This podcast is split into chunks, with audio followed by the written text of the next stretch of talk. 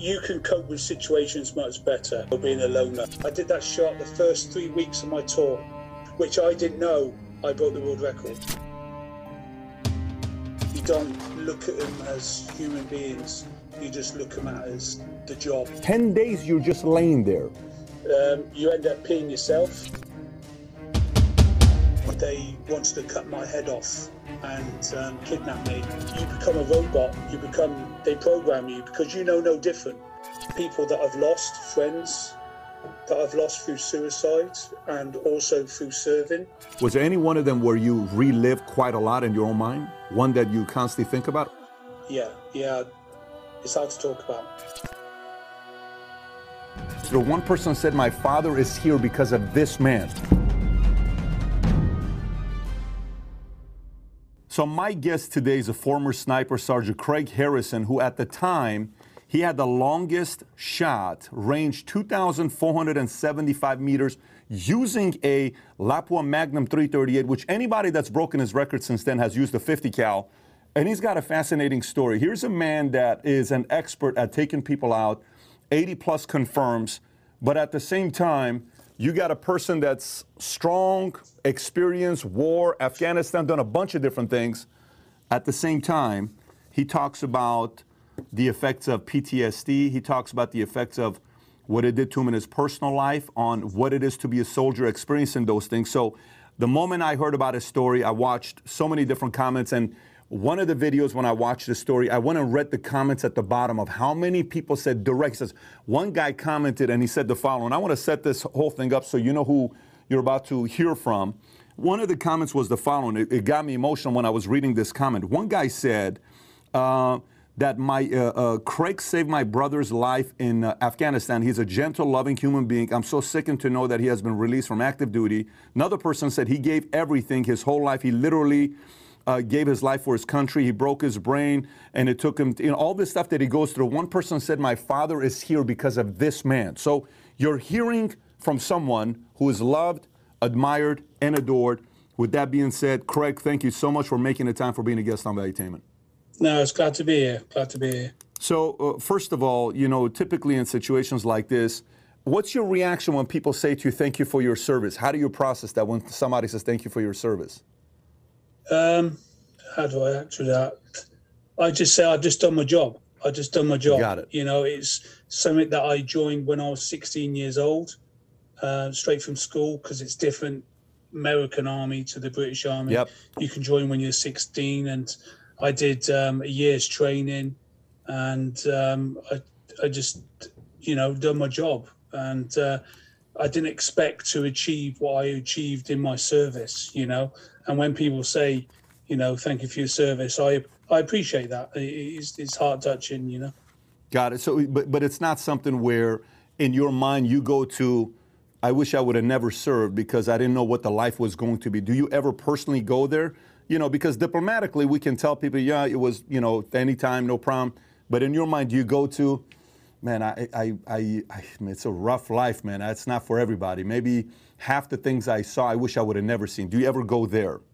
Yeah, all Okay. the time, Got all it. the time. Um, I always say people daydream. You know, they always daydream about holidays and happy things. I daydream about other things, and that's where I go to my dark place, and the demons appear and stuff like that, and that's what I try and fight with. Till today? Still, still today, yeah. What, what are those uh, events declining or is it still the same pace? Yeah, same pace. And, same and what are some of the things you daydream of? Is it individuals? Is it settings? Is it events? Is it visuals? Is it a loss of a, a, a person, a friend? Where do, where do you daydream? Where do you go? it's a mixture of things. It's a mixture of um, scenarios that I've been in, um, close death scenarios that I've been in, stuff that I've witnessed through my sniper scope, and not be able to take the shot, but just observe the devastation that people do, um, and just people that I've lost, friends that I've lost through suicide, and also through serving you know, on tours. Everything that everything just it yeah, it's emotional. It's emotional.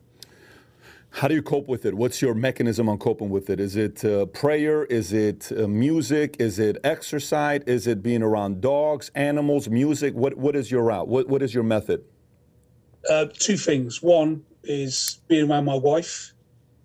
Um, she is my absolute rock, my stone, you know. And secondly, I go to the gym a lot um, and just lose myself for that hour or two hours. It's nice to lose yourself, you know, and not think about things and just lose yourself in your music and your workout and but also to come home knowing you've got a wife to support you as well i think that's a, a major thing Powerful. Do you listen to Lose Yourself by Eminem while you're working out or no? no it's called uh, rob bailey and the hustle standard Got it. Okay. So so you go a complete different. I thought you said lose yourself. You're sitting there hyping yourself up to Eminem. But why don't we go back? So 16 years old, you go in. Do you think 16 is the right age for a kid to join the military? You think that's the right age? no no not at all What do you think No, is the right age? I, I think, I joined at 18 years- Okay, got it. 18 years old 18 years old have a bit of life experience before you join you know um, straight from school you become a robot you become they program you because you know no different you know no different Yeah. about civilian life about getting a job Yep. about money or anything you just join the army straight away and that's when they program you and that's when they start you know till you're 17 and then you join the regiment and they start programming you even more When you went in, let's just say, let's go 15 years old. If I'm in high school with you, who were you at 15? well say again sorry If I was in school with you at 15 years old, you and I are buddies, we're classmates. Who were you in school at 15 years old before joining the military?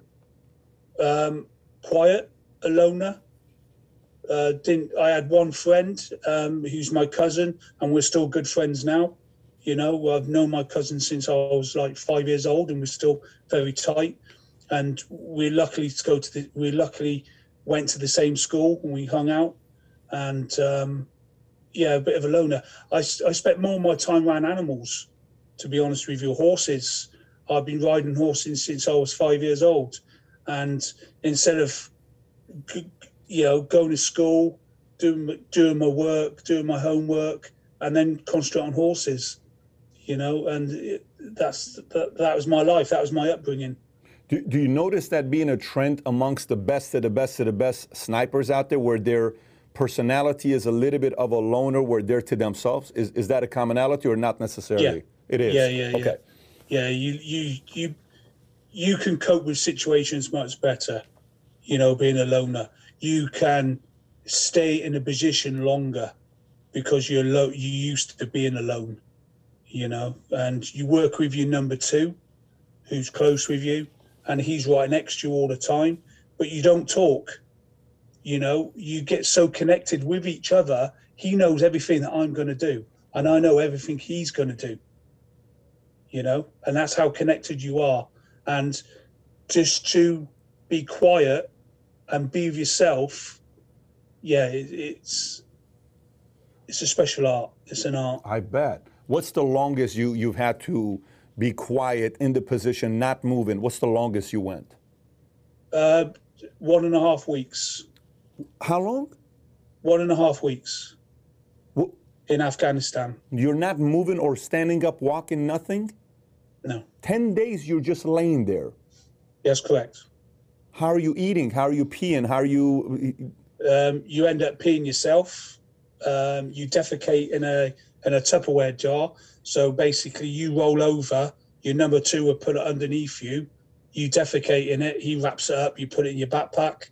Um, you dig a trough between your legs, and then when you pee, it sort of like goes down the trough, so it doesn't hinder you. Um, you eat dry food all the time because you don't want to cook. You don't want smoke to give your um, signature away or anything. So you eat cold food, and you cat nap through the day. So you'll he will he will be on the scope. You cat nap for twenty minutes, and then you swap and change and things like that.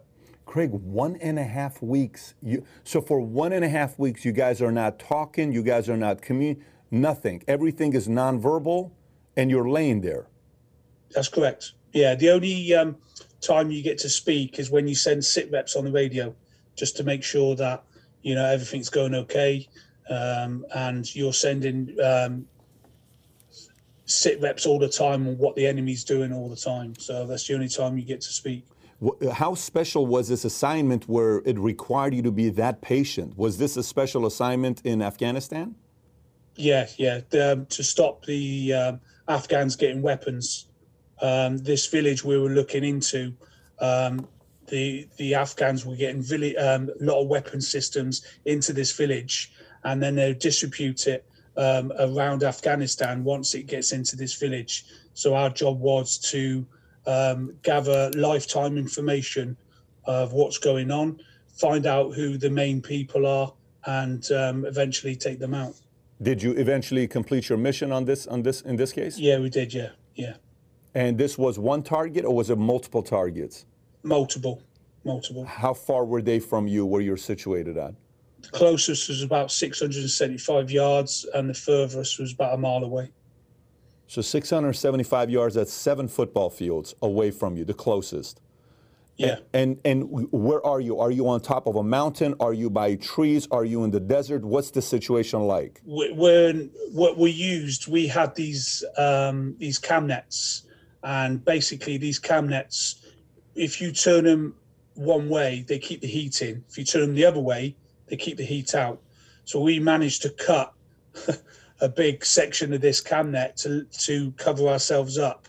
And um, we were on a ridge line, so we're quite high up, elevated, looking down into the village.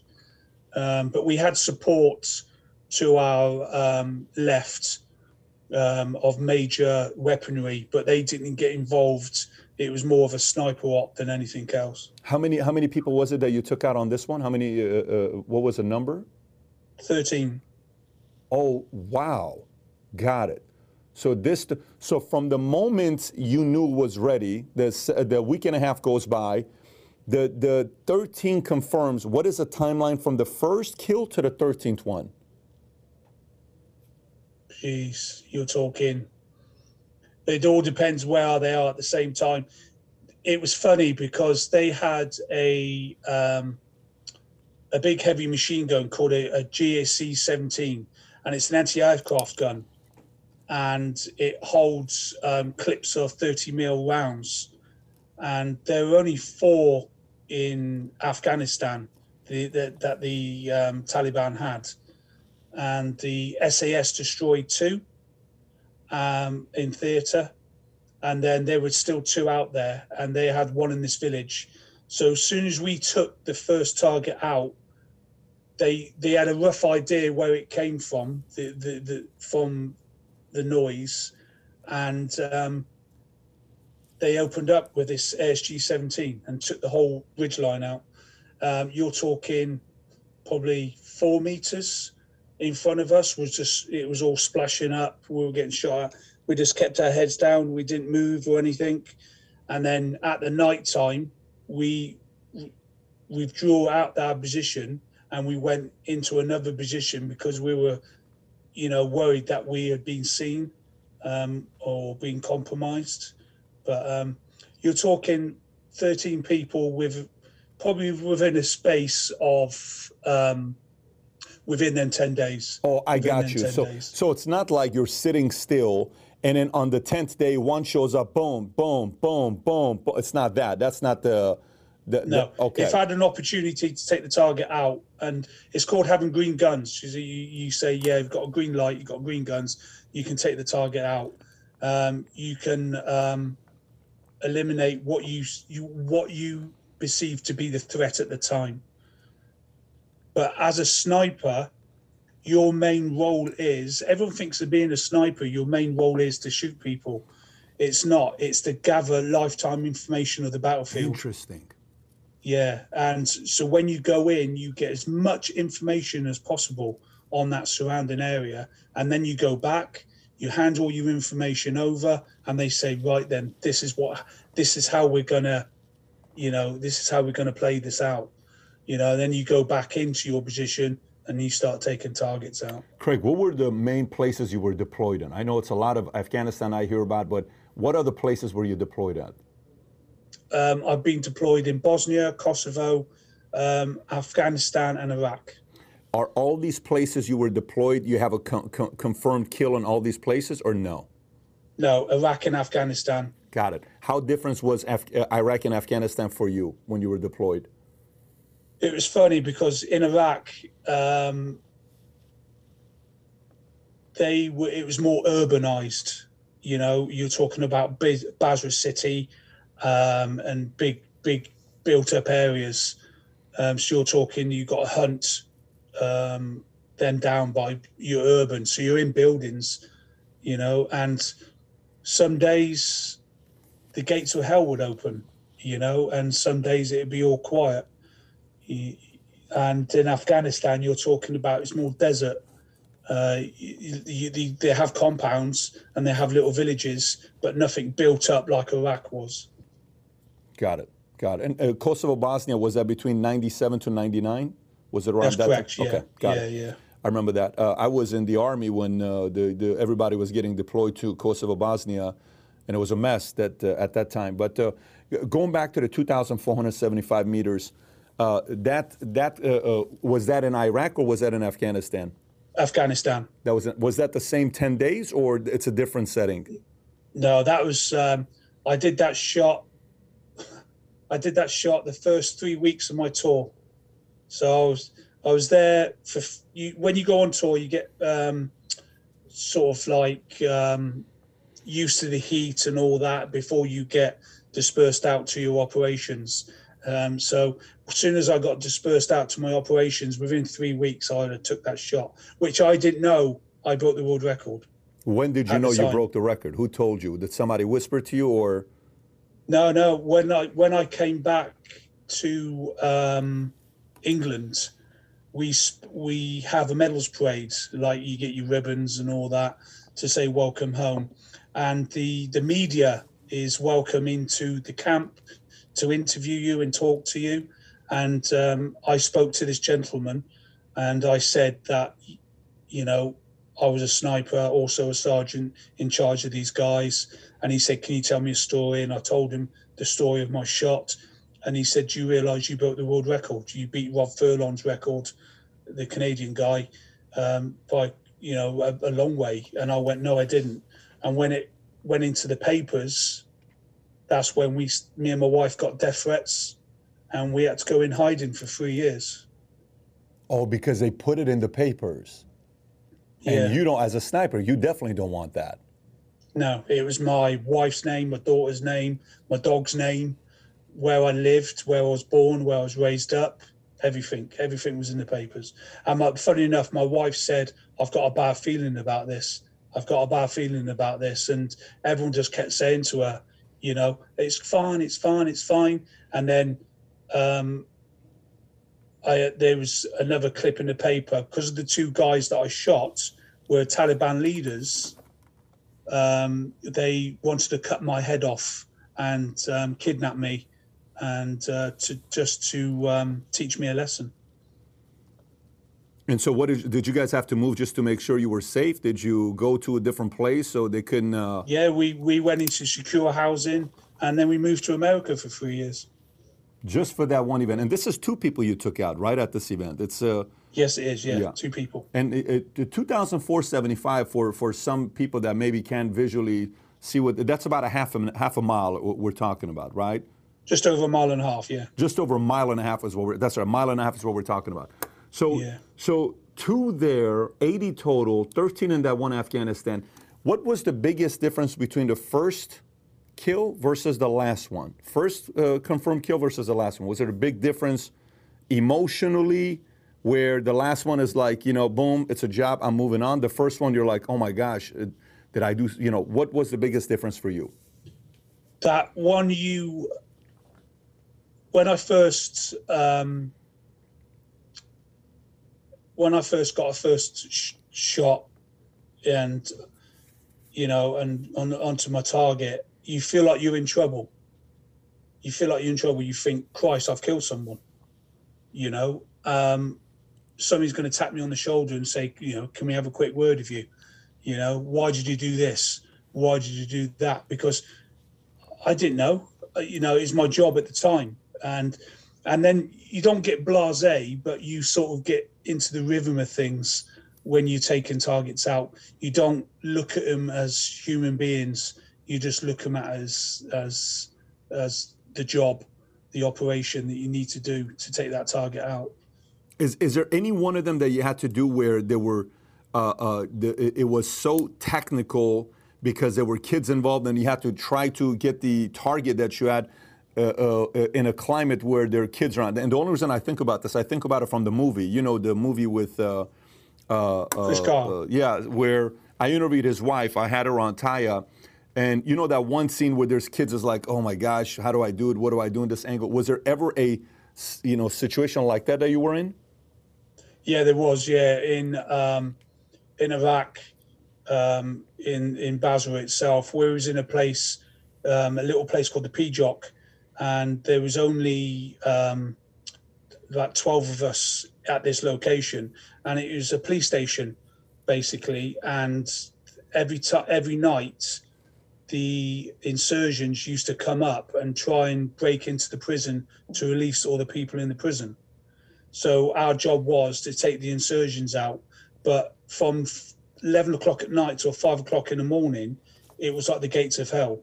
So when you when 5 o'clock comes the marketplace opens and then you get everyone it's really busy got it. you know but you can still see your targets. So you end up tracking them you end up tracking them you end up observing you end up um, finding out where they go where they hold up and when the night comes you're back on that target and where they are and you end up taking that target out.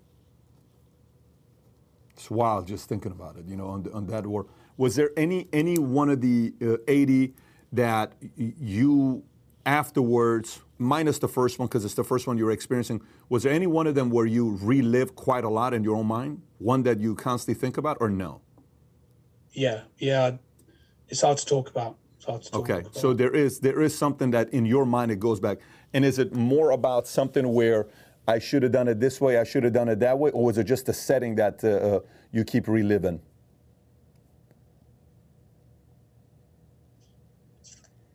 Just, just the whole scenario. I should have done it different, you know. Got it. Yeah, because I, I mean, I think about like, you, you know, in the in uh, sports, a boxer Okay, like right now, Wilder lost to Tyson Fury, which, by the way, you sound like. If I close my eyes, I'm thinking I'm talking to Tyson Fury, and you know, I don't know if you guys know each other, if you guys have met or not, or you know. No, no. But uh, so Wilder wins, loses, right, and he loses second time, and he could have won this one, right? He could have won this one because uh, the couple, one knockout, the other one, let's just say he slipped, but knockout. So the coaches afterward have to mentally get him back in a state. Many, many boxers, when they lose something like this, like when Foreman lost, he was in depression for three years. And somebody goes and works with them, with these athletes, right? The same thing happens in sports. You know, basketball, you missed a shot and you were supposed to win the game and everybody was relying on you. Or election, you have to concede, call the other person and say, well, congratulations to you and Hillary Clinton having to call Trump or something like that. I mean, this stuff is public humiliating loss, right? When, you, when you're going through this, what, what is the program they have to coach, counsel the sniper after they had an experience? Who did you guys go talk to to calm you down? Was there nobody? Any... No. Listen, it took me on that my last tour of Afghan. I got blown up. Also, I got um, I got my helmet here. I got shot in the helmet. So I got shot there and it came out there. Wow. And it knocked me out for about 20, probably 20 seconds. I was clean out. And that was an AK 47 short round. And that got shot at probably 100 yards, um, if that. And it knocked me clean out. And then three weeks after that, I got blown up by an IED, a 30 kilo anti tank mine, hit my vehicle, which I broke both my arms. I got a a, a, a, brain injury, my hips are knackered, everything. And then um, I was put back to England. And then six weeks later, they took the casts off my hands, made me do 10 press ups, and redeployed me back into Afghanistan. And then when my tour finished, I didn't feel right up here. You know, when my tour finished, um, I did 23 years in the British Army, and it took me half an hour to get kicked out to say goodbye. No thank you, no good service, no nothing. They just just kick you out. They kicked you out for what? For Uh, PTSD, uh, adjustment disorder, uh, and also my injuries. My injuries. 23 years and took him half an hour. So, how, how do you feel? How do, in your mind, how do you feel about the the way they handled it? How do you feel about uh, the military itself? Is it more your frustration is, is towards an individual or the entire institution as a whole? You know, where is your biggest frustration with? just the how the army treat people with PTSD um, and how they go about treating it. Don't get me wrong. My I have a friend now who's suffering and he's still serving. He's he's in the process of getting discharged, and um, what they've offered him, the regiment, is fantastic. But when I, you know, eight years ago, it was no nothing like that. It was just you get kicked out of the regiment, you get palmed off onto um, like a sick regiment where they look after all the wounded and injured soldiers, and then from there they sort your discharge papers out, and you, you're gone. You know, Did they give you 100% retirement? Is it 100%? No. 50%? no, thirty percent. 30% retirement on 23 years. Yeah, So not even 100% disability, any of that? They didn't give you any of that.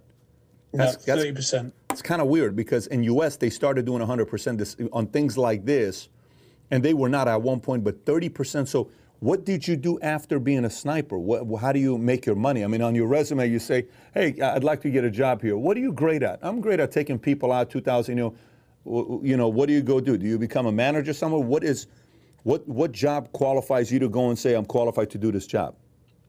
the, I'm lucky. I work for a company at the moment that um, understand about PTSD and understand, and I'm probably the third, fourth person there who's in the military, sort of like being discharged, and they're really good. And I just work in a factory, basically. I work in a factory, and that's all I do now. And I sit at my bench making parts for um, machinery, and that's all I do and it's it's mind it, it's it's mind numbing, but it's it's a job, and I'm lucky to have a job, and I'm lucky that this company is, is taking me on, and they looked after me, and I appreciate that. Well, good for them, man, for doing that. You know, the, the companies that do things like that. Uh, uh, I, I spoke to a group in Dallas who were former paratrooper, Navy SEALs, Delta, you know, all the main ones, Ranger, all the big ones in U.S. that we have, right? And these are sharp-looking guys like you, sharp guys, strong guys, and they're having a hard time getting a job. They're having a hard time getting a job after their career because what do you see on your resume? You know, although some of them, like a, a sniper, I can imagine a sniper. Are you a math guy or no? Are you somebody that's good with numbers? I'm assuming you have to be as a sniper, right? Because the whole thing is math and angles. Yeah, but since I've um, got a TBI, um, little things like stress me. I get stressed a lot Makes lately. sense. You know, I get um, frustrated with myself because I can't do much like I used to. Like um, this November, I'm I'm having my hips replaced. You know, so I won't be able to go into the gym. So that's more stress and more frustration. Yeah. with me. You know, but the the going back to the army, the army's getting much better at how they're dealing with things. The British Army You and the way they're handling it. yeah, Okay. n- nowadays they're getting much better. You know, I think they're learning by their mistakes. You can't go Yeah. back and reapply for 100%. I did. Do you know what? I went for a tribunal, and um, I walked in, and it was all done by video link because I was in America at the time, so I had to go to Baltimore to do a video link to England. And uh, the the woman judge said to me, she looked at me and she goes, "Well, Mr. Harrison, you seem a very capable young man." And that was it. And it was got he got pushed out of court. Yeah, I, I- lost it. I lost my tribunal. I, I don't. Uh, I don't understand that part. You know, a guy gives uh, uh, more than half of his life to your country, puts his life on the line, gets shot up on, get you does all these things that people are just not willing to do, and then, all right, hey, thank you, awesome, all the best to you, good luck. Here's thirty percent. That part I don't get. Uh, it, it, there were certain situations in the U.S. Army where guys left, and they had uh, scenarios, obviously not as extreme as yours, and they left at thirty percent 15 years later, they went back and applied. They got the 100% 15 years later. But during that 15%, they were not getting it. So I'm curious to know if, if uh, the British Army will, will, ever consider doing that. Let, let, me, let me ask a different question. In regards to yourself, when you're in there, you're, you're looking at the Taliban as enemies. You're looking at these guys as enemies. Now that you're disconnected from it and you're, you're, this is not your day to day stuff, how do you view uh, uh, both? uh, folks in Iraq, Afghanis, and the Taliban? Obviously, I'm asking this question because the last 60 days, 90 days, you know, the world's turned upside down in Afghanistan with the way America left, and there's a lot of different conversations around it. But how do you view, from personal experience, Afghanistan, Iraq, and the Taliban?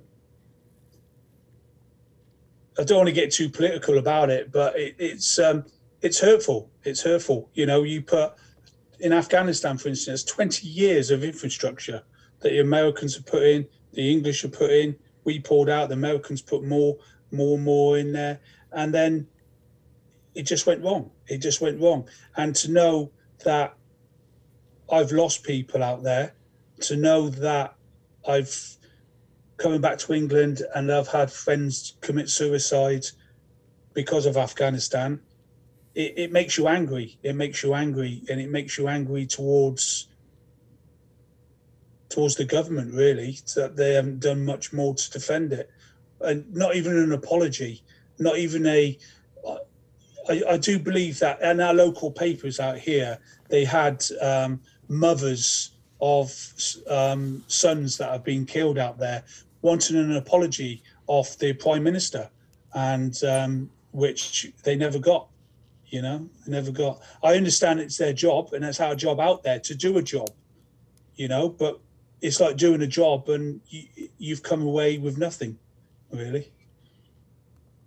Yeah i mean uh, uh, and that's got to be especially uh, uh, uh, more personal to you because you you put a lot of your uh, deployment there for somebody who's never had direct dealings with the Taliban, they don't. All they know is what the news says. You know, one channel says they're evil people. Another channel says they're changing. One channel says they're marrying 11 year old girls. Grown 40 year old men are marrying 11 year and you know you hear, read these stories and there's no way in the world this can be true. This has got to be there's no way the world's going to allow things, these types of things to happen. Another publication says no that's true. That's exactly what's happening.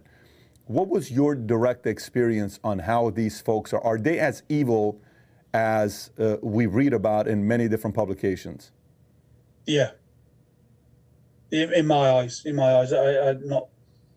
Yeah, they're um, a different breed, different breed. You know, but I feel like you said that, like you've heard that they need to change. I think they need to change. They need to change to get the Afghan people on side. So, you know, the, so things need to change for for the better, not you, for the worst. You think they will? You think um, the, you think the Taliban will change? I think they they will just put a smokescreen up to say, you know, we're going to do this, we promise this, we promise that, or it will go all quiet, and then, you know, they've done what they've done. It's a sad situation, man. Seeing what's going on over there.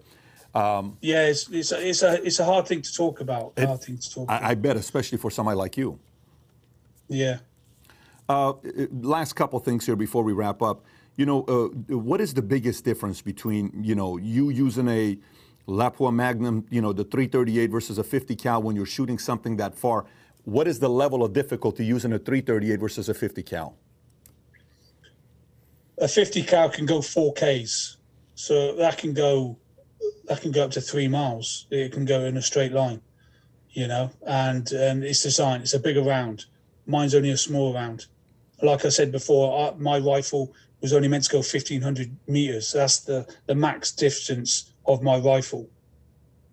So you have to calculate that the, the you have to calculate, I mean, this is pure geometry, right? If you have to calculate the incline and the decline, uh, Yeah. uh, wow. So if you so if you shoot a bullet, say for instance, at 100 meters, you shoot a bullet. Now that bullet will go flat. That bullet will stay flat up to 300 to 350 meters.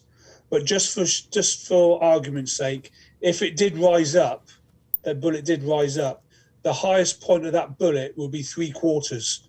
So it'd be at um, 70 meters would be the highest point of that bullet and then it would start dropping. So a mile and a half, thousand yards, highest point would be seven hundred. Before it starts dropping, so you've got to Oh. work it out where it's going to drop. And, and how many tries did it take for you to hit this target, the mile and a half? Well, in the morning, um, I saw that there was a dicker, um, a guy with an Icom chatter uh, radio, Yep. and uh, I saw the glint, of the antenna, and I can see the Taliban where I was waiting to ambush the patrol going in. So I took nine shots to get there to hit the compound wall. And I was bracketing. It's called bracketing, where you fire the first shot and you go, okay, lift it up a bit more. Yeah. What everyone forgets, I was stood up when I fired these shots. I wasn't lying down. I was leant against the wall. Is there a difference? Um, it's it's harder because you've got the recoil, the going back. You know, the wall kept crumbling. You got the undulating of the ground as well. It was just a nightmare. But yeah, I, I managed to bracket and one round, hit the compound wall, and then the dicker's head went down. And I had, I had an interpreter with me who had a radio tuned into the Taliban frequency, and he said to me that the Taliban are blind now because they can't see what's going on. So that was that was roughly about eleven o'clock in the morning. I did that shot, and then when I when I took these other guys out it was roughly about one o'clock. The the contact lasted for about two hours.